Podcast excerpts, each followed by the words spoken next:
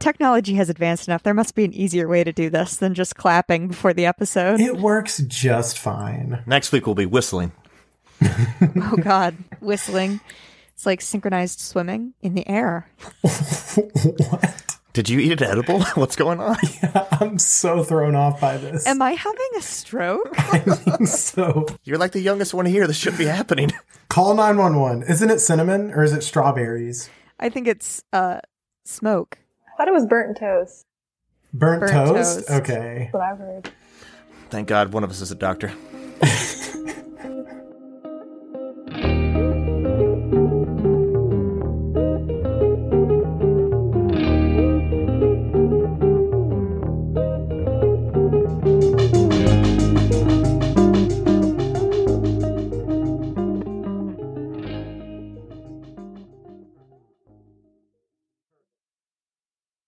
Hello and welcome to Can We Save the Cat, an entertainment and writer's room podcast where we throw some ideas into the arena, let them fight to the death like gladiators, and develop the last concept standing into the next hit film or TV show. In the end, we'll decide whether we want to save the cat or scratch it. I'm one of your lovely hosts, Danny Hanks, writer and director. I'm one of the other hosts, Justin Eugene, producer and writer. And I am sometimes the third and final host, Brian Hayes, writer, actor, and producer. And today we actually have an amazing guest, the author of the awesome sci fi books The Scorching and Ashes, Libby Duncan. Welcome, Libby. Hi Hello, there. Libby. You already said what I do. I am Libby Duncan, young adult sci-fi author, and I'm very excited to be here. But you do have a third book coming out, right? I do actually. Yeah, my third book, Petrichor, is coming out in January of 2021. Nice. January. Awesome. Libby, I wanted, before we started, I had a question for you. Justin and I can't help but notice that in your book series, there is a character named Longview, and we grew up in a town in Texas called Longview. Is that a coincidence? I think not.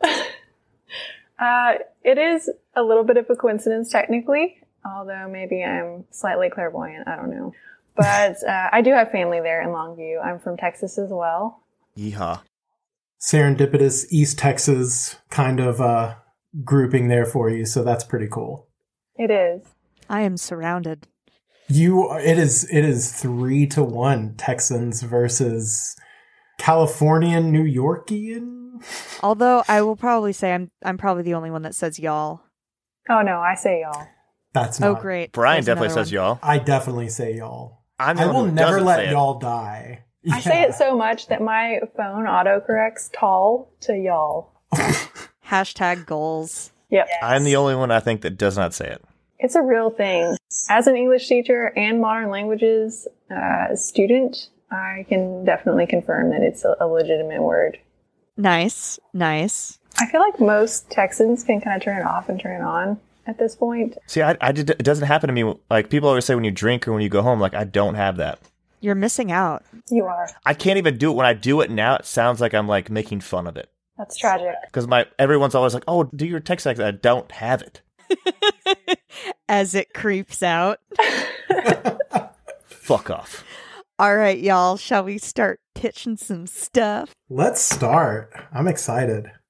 Let's start with Justin.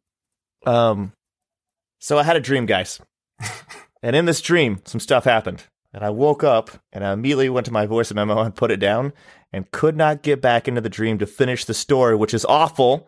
So therefore, maybe you guys can finish it for me. So, shut up, Brian. You know you want to. I've been spitting fire lately. Okay. So a group of people have gone to check on a hospital and are coming back from that hospital in a plane, just like 10 or 12 people. And the plane is in the midst of like having some malfunctions. It's going to crash. And all 12 people in the plane realize it's going to crash. So there's all these moments of like dealing with conflict, trying to deal with some resolutions with each other. And the plane crashes into a building. And that's literally where I woke up.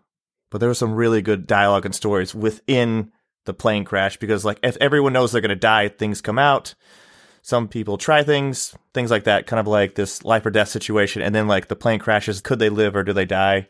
Then deal with that results. I have to ask a question. You said they try some things. Like, does somebody just have like a bag of heroin and everybody's like, well, They just try some things. No, no. A guy makes a move on a girl. I'm laughing because like the most recent dream that I can remember is that I was a mouse running around in a grocery store. So I'm like, this is this is rich. Drastically different. It is definitely intense. I mean, I'm a big dreamer, guys, okay? so who's following that?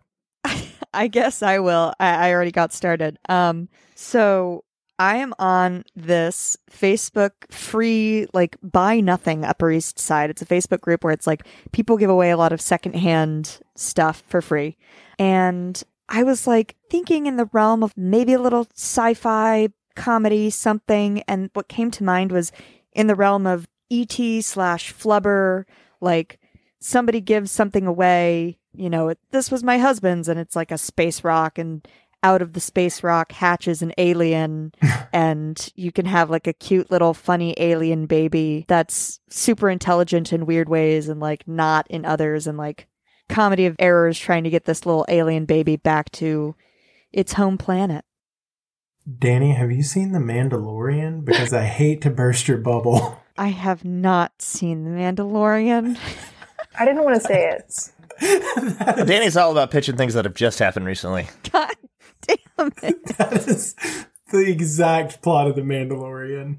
Well, then, I literally have not seen, I've seen like a few of the Star Wars movies. I know nothing about The Mandalorian except for Baby Yoda, but now this makes a lot of sense. Yeah, that's that's Baby Yoda, and the Mandalorian is who's trying to get him back home, but they don't really know where home is because it's a baby. So Okay, so that but a but a slapstick comedy like The Hangover. exactly, there you go. Okay, so it's separated. Salvageable. Yeah, that's pitchable. Okay, I will go next. My pitch is brought to us by a follower on Instagram. Shout out to Madam Mindy, who sent me this. She almost maybe meant it as a joke, but she was like, you should pitch a story about my life. And when I started thinking about it, I started thinking about when I met Mindy working for a Fortune 500 company, desk job, etc. And I was thinking about when she was single. And at that point in time, she was a single mom with a couple of daughters and one of which special needs and was working that job as well as being a police officer. So my pitch is a single mom of three that works two jobs, including one as a police officer. Uh, her partner dies and she has to figure out which comes first, family, duty, or fury. Oh, I see. Yeah. So Mel Gibson's in it. Family or revenge. Nice. So shout out to Mindy. And to round us out, we have Libby Duncan. Libby, what you got? All right. So here's my pitch. Uh, in the near future, a teen girl's family crosses the Canadian border to escape climate change and civil war in America. An accident leads to the discovery of a mysterious genetic disorder and throws their lives into chaos. Her parents are deported and she is abducted, first by the CIA and then by aliens. She must choose whether to save her family or save an alien family she never knew existed. All while trying to graduate from high school without anyone finding out the truth. Whoa. So this has been Can We Save the Cat? That's our log line. That is Wow. so awesome. Okay. That sounds flushed out. it kind of does, but I've got, okay. I want to hear more. I do too. The I don't teen have drama more. me definitely This will take this. It started a lot different. This was this is kind of the second version of the pitch, but that's that's pretty much what I have. Okay. Let's, let's vote. Um, I'm actually, we're going to start, we're, we're going to go in reverse order. We're going to start with Libby. Okay. I mean, can't we just do like uh three, two, one, Libby? Like, I, I think so, but we're for the, for the, We want to know who Libby would choose out of us, okay? alrighty, that's really the only important part. Who's your favorite, Libby? Who's your favorite? That's That's basically what you this guys are awful. this is not how it normally goes. I have listened to your podcast. This is unfair. Okay. I'll go first. I choose Libby. All right, Danny. I choose Libby. All right, Justin. I choose myself. Okay. Yes. No, I choose Libby. Thank you, Justin. Um, okay. So I obviously, I mean, I'm excited to talk about mine, but if I had to pick one of your pitches, I think I would go with Brian's because uh, I definitely relate. No. I'm, uh, you know, I'm a single mom and trying to juggle a lot in my life as well. So I can totally relate to Mindy's story, and it also sounds totally badass. So Yeah. It'd be cool to write an action movie. I mean, it's interesting because it sounds like there are a lot of, speaking of family, there are a lot of thematic elements that are a little bit mixed between the two. Like you have this prioritization of one family versus another family. Yeah. Tell us a little bit more about um, where you kind of saw this coming from and, and trajectory and any other details that you, you might want to share. Um, well, it is a little bit inspired uh, from my life. I found out not too long ago that I have a genetic disorder, and it's actually it's you know it's a challenge to deal with, and uh, I guess trying to romanticize it and try and make the best of it. I was like, what if it's only a genetic disorder because I'm on Earth, and what if I were actually an alien? And so that's kind of where the idea came from. And so that's uh, kind of where I was thinking of it going with with this character as well. And the original idea was to have it set in Marfa, Texas.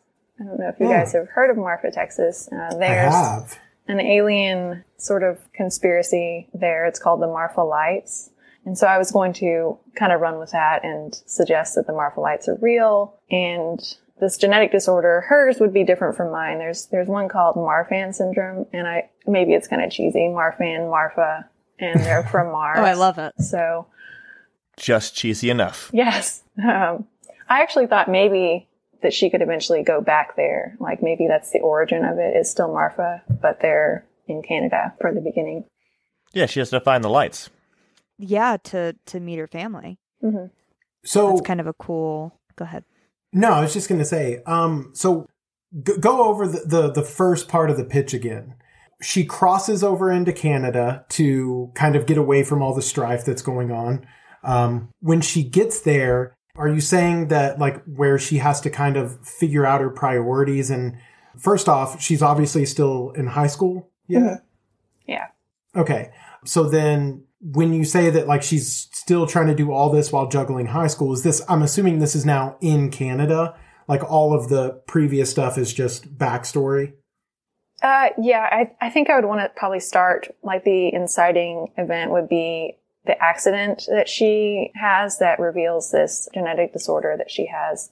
And I think, you know, I think they would have had to have moved there years ago. So this would be sort of an ongoing thing like that's happening in the past because it wouldn't make sense for just her parents to get deported whenever this Right. accident happens because she would, she would not, not be a citizen either. But I don't know if they have like a thing there in Canada where if you're born there, you're a citizen, or maybe they went through the process for her, but her family gets deported. So I have a I have a concept playing with um, some of the stuff from your logline. I remember originally you said something about climate change, right? Mhm. Fleeing the United States partially because of climate change.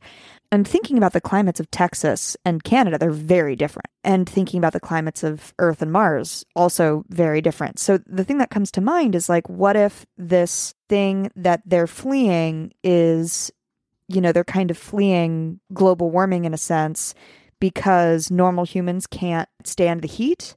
But because of her genetic disorder, she actually is more comfortable in Texas, but like they bring her to Canada anyway. And that's partially why she gets sicker and why she has to come back to kind of find her family in the lights. You know, I know uh, it's really tempting right this very second for me to also go down the Civil War route, but I think to make it a little bit more timeless, um, following the climate change might be really interesting because that's something that's completely inevitable. I mean, politics, who knows where we'll be in four years, eight years, but climate change, we're all pretty sure where we're going to be.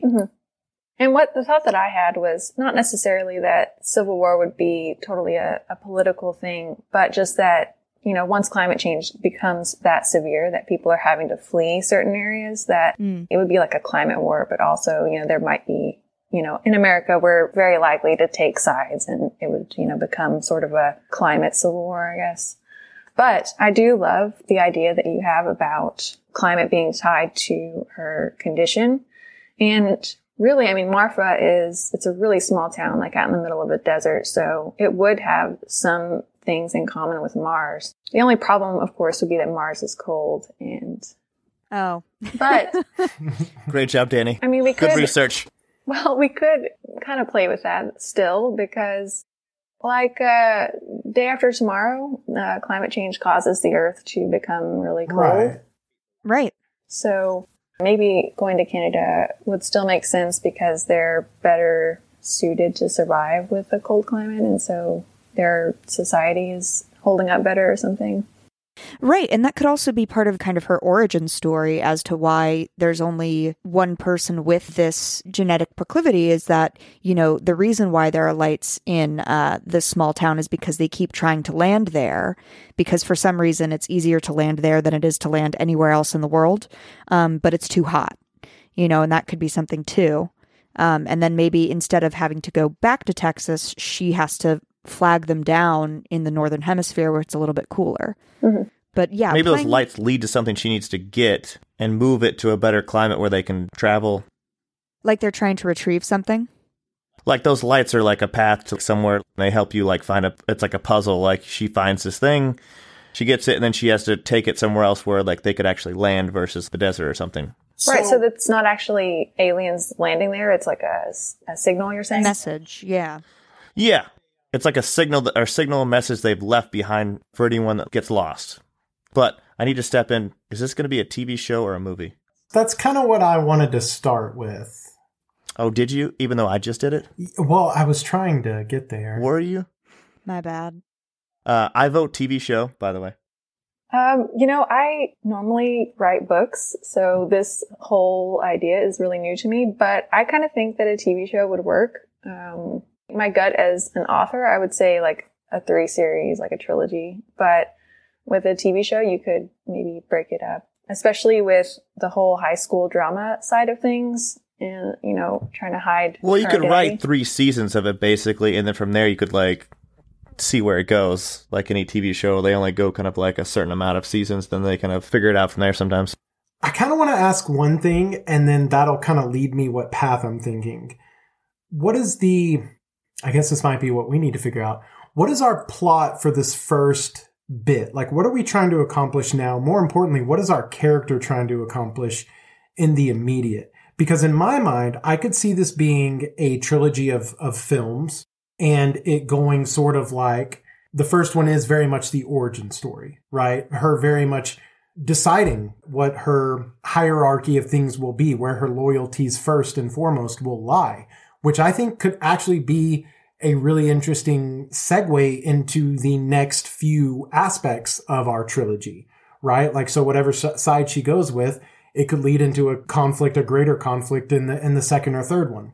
So we could Like a Lord of the Rings style. Sort of. Yeah, sort of. Um, I'm also really thinking, to be very honest, I'm really thinking like early Marvel films, how they start very, very small and very focused on the characters. And then as they became Marvel and became the Avengers and everything, and we, I'm not saying we need a team, but I'm saying the world, like it got so big. But if you go back and watch some of the earlier films, they're very, very small. And so, like, for instance, the very first Iron Man is very much a character driven film. And then later on, he goes and off world and fights other things. So we could start with a very small character film at the beginning, then take it into something else. You can't really do that in my mind with a TV series. I want to tack on to that a little bit because I think this is also similar to the question that you're asking. And I think the reason why that trilogy structure might be enticing, specifically in that kind of realm, is that a lot of Marvel movies and uh, Lord of the Rings and all of this stuff is based on literary material. Like it's based on pre existing um, books. And you have to basically have that origin story and then their first tribulation, or sometimes they start in the middle and then they go back and do the prequel. I guess my question is, uh, Libby, do you see this happening a lot as sections of her life that are happening in a sequence? Or do you see it happening all kind of at the same time where it's this alien drama mixed in with the teen drama, mixed in with her family. Because I think if it's um, the latter, then I would go with like a limited series style, trying to weave those together in ways where each separate plot line influences the other to come to a conclusion at the end. So I guess I kind of do see it as maybe the first season or first movie or, you know, first book would be, you know, her trying to, first of all, decide what to do and who to side with. And then in the end, making that decision. And so she would be like, the first part would be her still in Canada trying to figure everything out and also juggle her social life and her school. And so I think it would be segmented. And then I was thinking maybe in the second part, she would then go back to Marfa. And then in the third part, Mars. Hmm.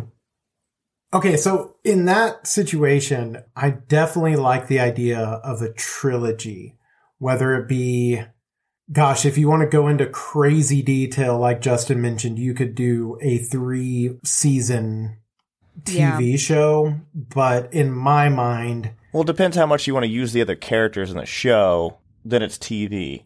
Yeah, I think if it's just going to be one important... character's journey. Yeah, and then we're going to leave Canada and have basically a whole section in Texas and a whole section on Mars, then then it becomes more of a trilogy series or limited series, whatever it might be, because it's each each environment is its own story. Yeah, I guess. Yeah. The, the other question I would have is, Libby, are there good guys and bad guys, or are there just different sides? Uh, I would say I don't want to go too like black and white on who is the good guy or the bad guy. I think initially it might seem like this intelligence agency that she gets abducted by, like maybe like they're the bad guys, but of course they have their motives and they, they think they're the good guys, of course. Mm-hmm. So it is a little bit muddled. Okay. I love that. Um, I think every story kind of has that where like somebody can change. Mm-hmm. Yeah. Yeah. Yeah. So in that case, I, I am more and more leaning um, trilogy of films. And Same. I'm more and more leaning this idea that the first one is very small, more focused on her as a character. I love that the second one, she goes back to Marfa and it could sort of be. So in my mind, the first, um, you mentioned that she gets abducted by the CIA and then by aliens. And you could kind of play with that and kind of mirror the first two films as like the first film, the big climax could be her abduction by the CIA. Then in the second film, she goes back to Marfa where they have a station set up or something. She goes to confront them, realizes, okay, these aren't necessarily as bad as I thought they were. They're just trying to win this quote unquote war. Um, and they're fighting it sort of on two fronts, intergalactically and here at home in the civil war that is still raging. And then the third one can be now that she's figuring out the CIA or the, uh, I guess you would say humanity side of it. Now she has to go and figure out the Martian side of it as well, or Marfan side of it as well, if you will. So, what that brought up for me was the question of what is her actual origin? Like, where did she come from? And is this a genetic mutation in a human or is she part alien? Because I think what came to mind when you said, you know, paralleling the CIA abduction and the alien abduction was if she is an alien, like, wasn't she kind of abducted as a child by humans and humanity? And I feel like that would be the story paralleling the first epic movies. Like, that's the inciting incident, and then we watch her deal with all of this stuff. But yeah, that's what do you think, Libby? Unless the aliens inserted the baby in the mother without her knowing. Right. And that's, I mean, that parallels uh, hijacking and abduction in a completely different way, but it's still kind of the same. Yeah. So it depends which way you go with that stuff. That's very X Files. I hadn't thought of that. Um, so what I had actually originally thought was that this would be a genetic disorder in that aliens have been on Earth for, you know, centuries or thousands of years trying to create a hybrid species that can survive on both planets. Okay. So how did how did she did the aliens themselves somehow like were a parent, a donor, like how did that how did she get involved? How did the parents, I guess, get involved? So it's pa- it's passed down. She's not the only one. There's yeah. this whole oh, community oh, gotcha. of other people. She's just like she's the first one that's like the perfect hybrid, and that's why gotcha. She's gotcha. so important. So she's a part of this community, doesn't even know it. Right. And that is actually, as far as the high school drama goes in the first part, she would be introduced to this community of people who have the same genetic disorder. And some of them are considered crazy because they have this conspiracy theory about aliens and everything. And she doesn't believe it. And, uh, but what she does is she becomes friends with them and she has to it changes her life because before all of this happened, she was really popular and she had this one clique of friends that she hung out with. And then afterwards, she's introduced all these like nerdy, you know, this, this new community of people and she actually finds that she likes them. And there could even be like a romantic thing that happens with that. Yeah, so I'd say that that's your that's your inciting incident for the first film. You know, we have the status quo of her being popular, her being normal, but abnormal at the same time and not really knowing it. And then the introduction is really what sets us off into the first act of the film.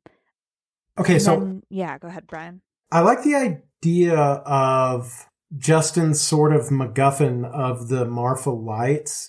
So this group of Martians are stranded on Earth and their way of communicating back to Mars is via the Marfa lights. And that's what they've been trying to do. And during this time that they've been stuck, they've just been procreating and living life and going on like normal. But it also explains why there's this high population of gen- genetic uh, disorder in this small town.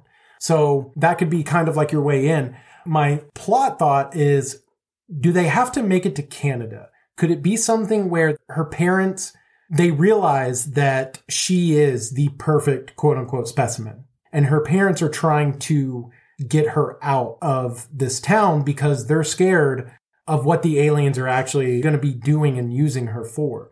Because of that, they flee and attempt to go to Canada, but then are stopped and the CIA has been following Yeah, this whole thing. say, and that's when she gets scooped up by the CIA. That's when she gets scooped up when they attempt to flee this Marfa. She gets scooped up by the CIA. The CIA can take her to upstate New York, close to the Canadian border. You know, we can have the climax of her escaping the, the CIA, etc. That's when she goes to Canada and starts kind of starts over a new life, if you will. All right. I like that. Yeah, I think that would be a really interesting. Um, I mean, that kind of sounds like our first film, and then our second film is picking up with her in Canada, and the inciting incident being her deciding that she wants to go back to Marfa. So it's kind of like reversing it. can- yeah.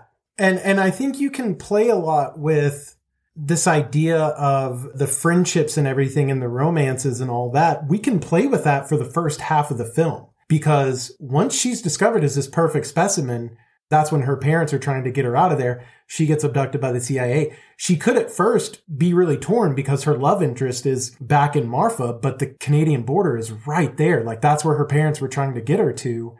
And so it's like, you know, does she choose to go back and be with her friends in Marfa without really understanding what's waiting for her there? Or does she do fulfill her parents' wishes and go across the Canadian border?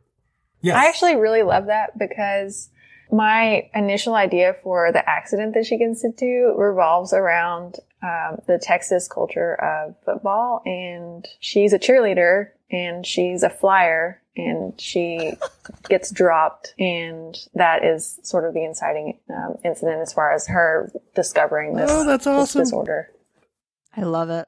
cool. Yeah, so Yeah, having her guess my- still be in Texas in the beginning, it really it works for my original idea, and I love Okay. it. Yeah, I love that. I guess my question is since we've sort of very, very roughly scratched out, or that very, very quickly Scratching roughed already, huh? out, no, very quickly roughed out the first movie. I understand her trip to Canada. I guess my question is are we picking up with her older in life where she's kind of now that she's escaped, she's like, I'm going to start a new life and I'm going to be up here for a bit. And then she kind of looks back at everything that's happening in the news and she's like, wait, this stuff that I was involved in when I was in high school, all of this is real. Like, this is actually happening. And that's why she goes back. Because for me right now, it's looking more like two movies rather than three. If, if the second movie is going to be her trip back and eventually, well, or the third being truly on Mars. So with that, I guess we could have her not be abducted either until like maybe the beginning of the second one, uh, abducted by aliens, and that's the thing that makes her realize that it's actually all real. And that's what makes her want to go home because once she sees their side of it, she wants to help them, even though it kind of puts everything at risk. So that's exactly exactly what I was thinking. I love First that. one ends with her being abducted and having to break out, and then her decision between Marfa and Canada. Um, tragically, in my mind, I see her parents dying, and that's kind of why she decides to like fulfill their last wishes. To Danny's point, I kind of see it like a six to six to twelve months later thing. Yeah. Oh, for sure. And so she's still not over this decision to leave. That way her friends and her love interest can still be very much at the front of her mind when she is abducted. So yeah, I see that being, she gets abducted, sees their side of it, comes down to Marfa. Um, I don't really, I can't, I can't really figure out what the exci- the inciting incident and, uh, or not the inciting incident, but I guess the climax of the second film would be. But I do see the third film as sort of the Martians' presence are known now. Like something happens in the second one to make the presence known. Gotcha. And now it's the idea of coexist versus war. And she's caught in between. Yeah, what comes to mind is that it sounds like, in very broad strokes, the first movie is about kind of her running away from who she is unknowingly, you know, but the second movie is investigating and discovering and coming into who she is. And then the third would be about outwardly and outspokenly being who she is and being the middleman between humanity and the Martians, kind of like more concretely. um, as far as her being the middleman. And it kind of runs with a theme that we had talked about earlier with the good and bad sides of things.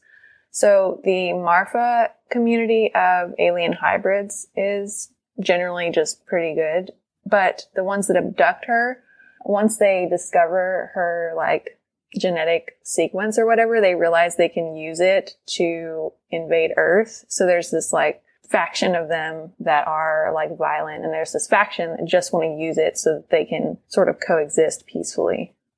There we go. That sets up our whole third movie. Yeah. And I was about to say, what intergalactic if, war. well, Thre- the threat, the threat of intergalactic war. So, so the third film, I really love this idea of going to Mars. How do we get there? Because from what it's sounding to me like, they're going, going to come to Earth and it's about stopping that. How do we get to Mars? Because I love this idea of like Marfa to Canada, Canada to Marfa, and then Mars as our I like think- finale. What if she has a love interest that gets taken to Mars and she like Yeah. wants to go connect with him? I mean, I was also going to say, like, the first half of the movie is like trying to prepare Earth, and then your midpoint would be like, this is not going to work. I got to go to Mars. Like, in order to kind of finish up the alliance between Mars and Earth and really stop this at nip it in the bud, as as you would. if we're going YA with this, which it, to me sounds like we are, um, sure. I actually really like Justin's idea of it being the love interest. Yeah. I think you could establish her love interest from the beginning of the very first movie. When she goes back in the second one, she reconnects with them and realizes like, this is my person. They're the one that gets taken in the third one. And that's what triggers her to like have to go after them. And she has to go after them because they are not as genetically pristine as she is. Right. And she knows that the longer that her love interest stays on Mars, the more she's going to. I, I automatically made her love interest a woman, uh, but the more her love interest is going to suffer and potentially die. This is why I keep you around, Danny. Make all my ideas that much better.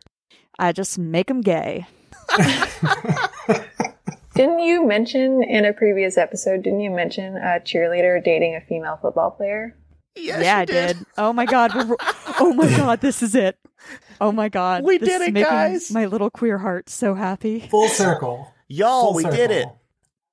Um, yeah, I, I love that. I also thought of a plot point for the CIA, and the reason why we could tie it back into global warming is because they are looking for alternate places to live, and because she has this ability to function very easily on both, they could be trying to like use her. They want to like mass produce some kind of pill or something that Yeah. allows people to do what she can do. Right. That way, it's kind of like you have the two bad guys. You have the CIA, who's trying to make things better for Earth, and you have the Martians who are trying to infiltrate. And Earth. that's how you don't have bad guys or good guys. You have gray areas of both. I love it. Well, I was a fan of Libbi beforehand, and now I'm a fan of Libbi again. Yeah, this is like the little sci fi teen drama series that my little heart needs. Exactly. My little queer heart. I guess I'll kind of move it along. Does anybody have any like final things they want to throw in? Any final thoughts? I'm still not 100% of where our arc is on the third one. I think we were mostly there, and I think adding the love interest really helps it for me. But um, I mean, I think we've got like at least the first and, and most of the second nailed down. Is there?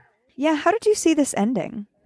You know, I'm thinking maybe there's someone on Mars who's more neutral and she meets up with him there, like a scientist or something who figures out a way to sort of please both sides, sort of facilitate a truce somehow. Maybe the scientist, instead of wrapping up more of the genetic thing, maybe it could be more on the climate change end. And he thinks that he's found a solution to climate change, like terraforming or something. Yeah, that's where my head was leaning at first. Um, the idea that they could create something to allow recyclables to process faster or something like that, or, or garbage to process faster, excuse me. Um, and, and that's what allows Earth to be more sustainable going forward. Therefore, Earth is happy. Uh, Martians are happy because they're not trying to take over. Um, yeah. I love that. And I think one of the things is uh, whatever they learn should in part come from the Martians because then it's like a transfer of ideas, it's emerging, brings them in, and it's also like you could reveal some history on Mars too. Like, oh, how do you think that we survive the extreme colds? Like, there were millions of years of evolution, and we are so far more advanced than humans in insofar as our technology, and this is how we do it. Yeah. I'm into that for sure. The idea of it being climate change related. Love it. Cool. Um, Are we ready for the moment? I, I think I am. I'm very, I'm very, very, very excited about this. And we'll be right back. Danny's going to go to the log line. When she comes back, we will see if we will save the cat or scratch it. There's so much pressure. Oh no.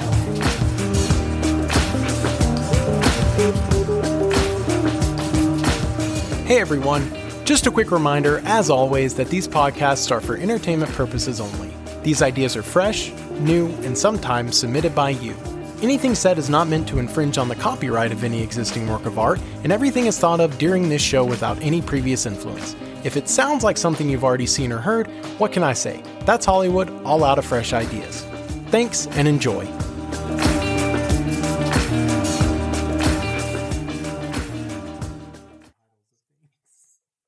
And we're back. Danny's going to pitch us a log line, and then we're going to go around the room and see if we save the cat or scratch it. All right, Danny, take it away. A Light in the Desert is an epic sci fi movie trilogy. When a young teen learns she was born with a genetic disorder that allows her to withstand extreme climates, she meets a group of similar individuals in Marfa, Texas, who believe the genes are passed down from aliens. I got it. I love it. Yeah. They left it as a true logline. All right, I will go first. I do plan to save it. I originally thought it would be a TV series when I originally looked at it, but once we get into the nitty gritty, it sounds like a movie trilogy. Uh, and it sounds like it's a pretty cool pathway because in ways it's been done before, but in so many ways it hasn't. It's modern and relevant, but it also like has like your classic kind of like you know your love stories type things. You're like you're going through life. You're like growing up, uh, just in a different way. So yeah, I save it. Uh, Brian.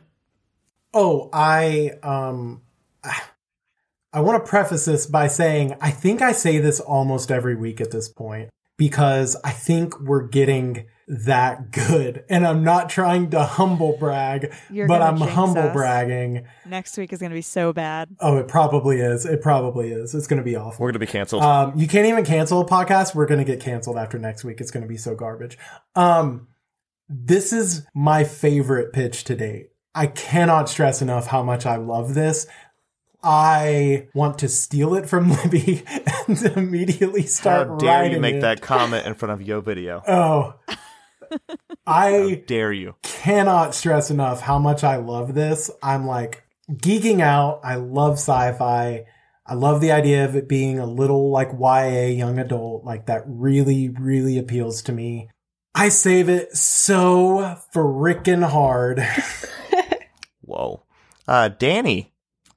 So even though Brian is wrong and the best idea on the podcast was clearly my short film about lobsters, um, I 100% save it. I really love it. Um, I also was still on board of it being like a series, and now I really see it as kind of a movie trilogy, and I feel like it could have that um, the heft and weight of like a like a Lord of the Rings, Dune. You, I mean, a lot of those are coming from books, and I think it would make an awesome book as well. Um, so yeah, I definitely save it. I think it's a really really cool idea, and I'm really happy that I got to play in a realm that I don't usually play in, which is sci-fi. All right, Libbi, finish this off. Do you like where we took your idea? I love it. And I totally save it a million times saved. And honestly, the direction you guys took it in, everything that you guys contributed really helped flesh this out as far as pitching it as a movie instead of what I'm more familiar with, you know, being books. I really love the idea of it as a film.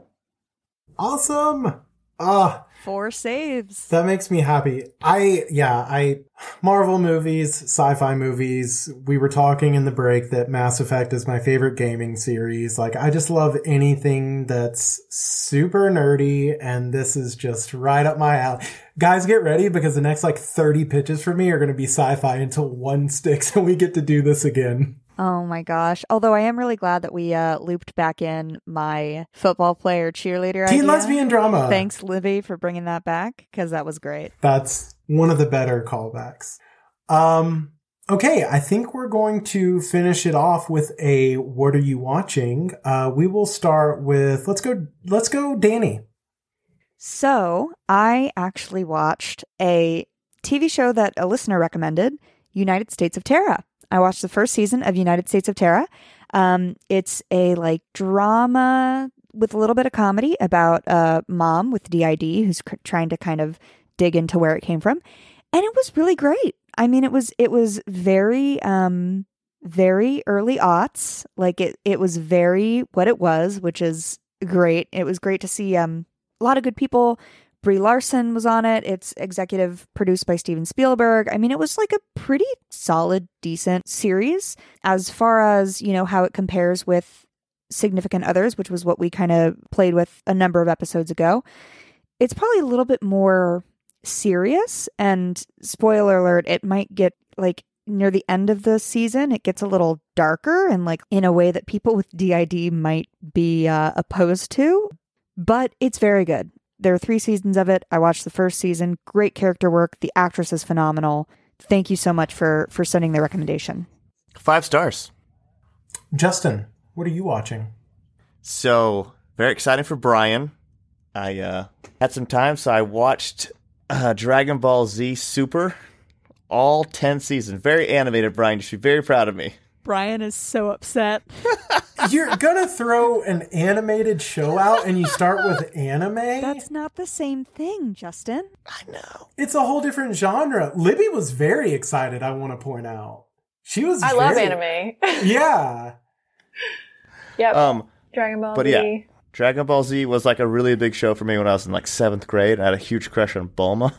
I actually have cosplayed as Bulma before. Don't look at my Instagram.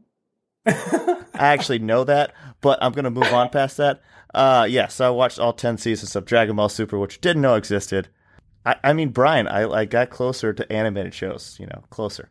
That's really awesome. I'm I'm actually really proud of you. Um I All again ten like seasons. Yeah, that's just a weird one for I would have never thought that. Especially because funny. we've mentioned so many different movies and TV shows on this podcast alone. But I feel like we were in middle school or seventh grade or whatever it was. Like that was like oh yeah, cool show that was watch. the show. So Yeah, I was, it was. I saw it and it popped up. I was like, oh yeah, that was really cool when we were like little. I was like, I wonder what it's like now. yeah, no, absolutely.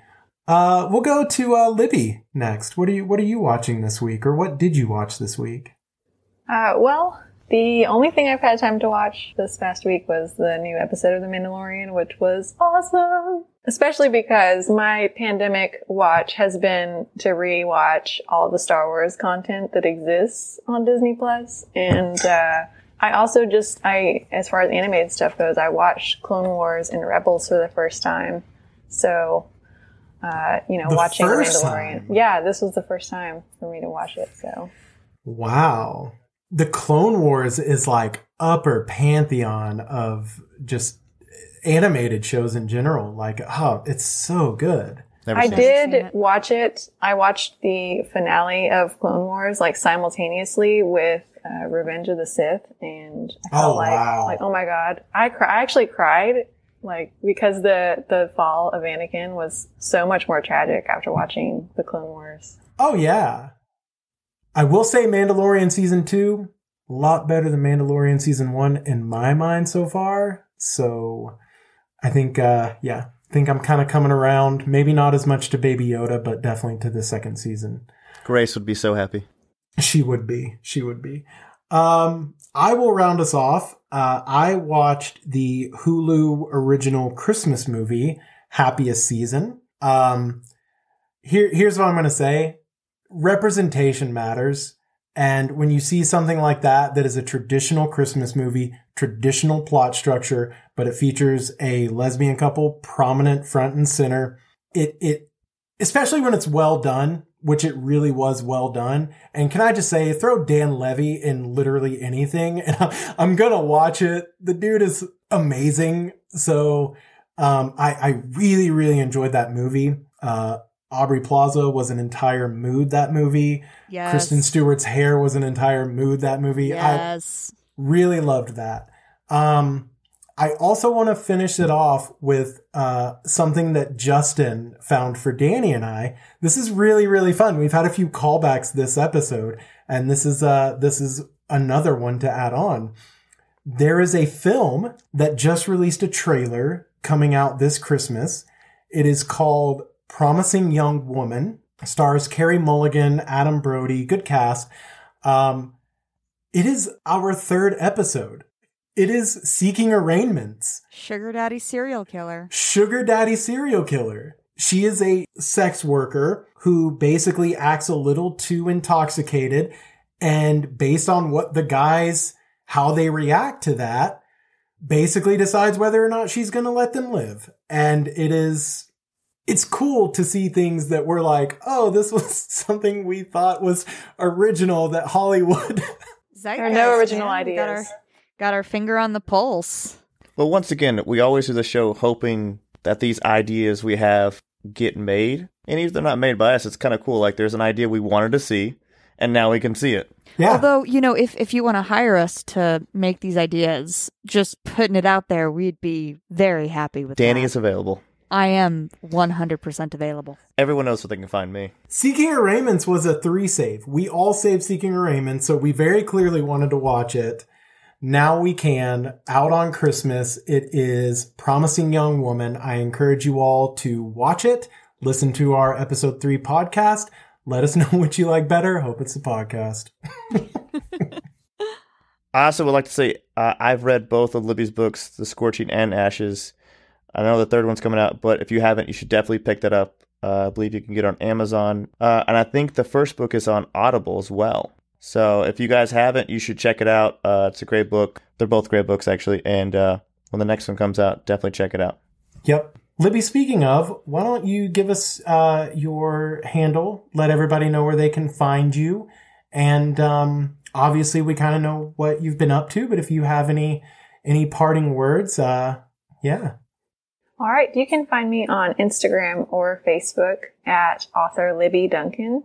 It's L I B B I. But yeah, I hope to connect with you guys all on there, and uh, I'm excited for you know what comes next. This is my first trilogy, my first series, and as you can see, I've got more ideas ready, and uh, I'm excited to pursue them. Well, thank you so much. Uh, we've really, really appreciated you. Um, Justin, where can the people find you? You can find me on all platforms at Justin Eugene. Pretty easy to find because I'm the best. Um, Many of you have been Instagramming me lately, which is awesome. Keep sending messages. Keep making fun of Brian. It's awesome. We like it. I'm Danny Hanks. You can find me at official Danny Hanks. And thank you so much, Libbi, for coming on the pod. We really appreciate it. And I am Brian Hayes. You can find me at Redacted. Yeah, Libbi, this was so, so, so, so much fun. Um, yep. If you have an idea that you want to share, uh, go ahead and send that over to at Can We Save Pod on Instagram. And mm, hey, maybe one of your ideas will show up in our podcast. As one did this week. Absolutely. And it was chosen by Libbi, which I think, based off of how good this episode turned out, that we might as well just chalk that up as a win for me as well. I don't know. That's a partial Chosen by scratch. Libbi is a good omen. Yeah. All right. Thank I'll you all allow for listening. And uh, you see you next week. Thank you guys. Bye, everyone.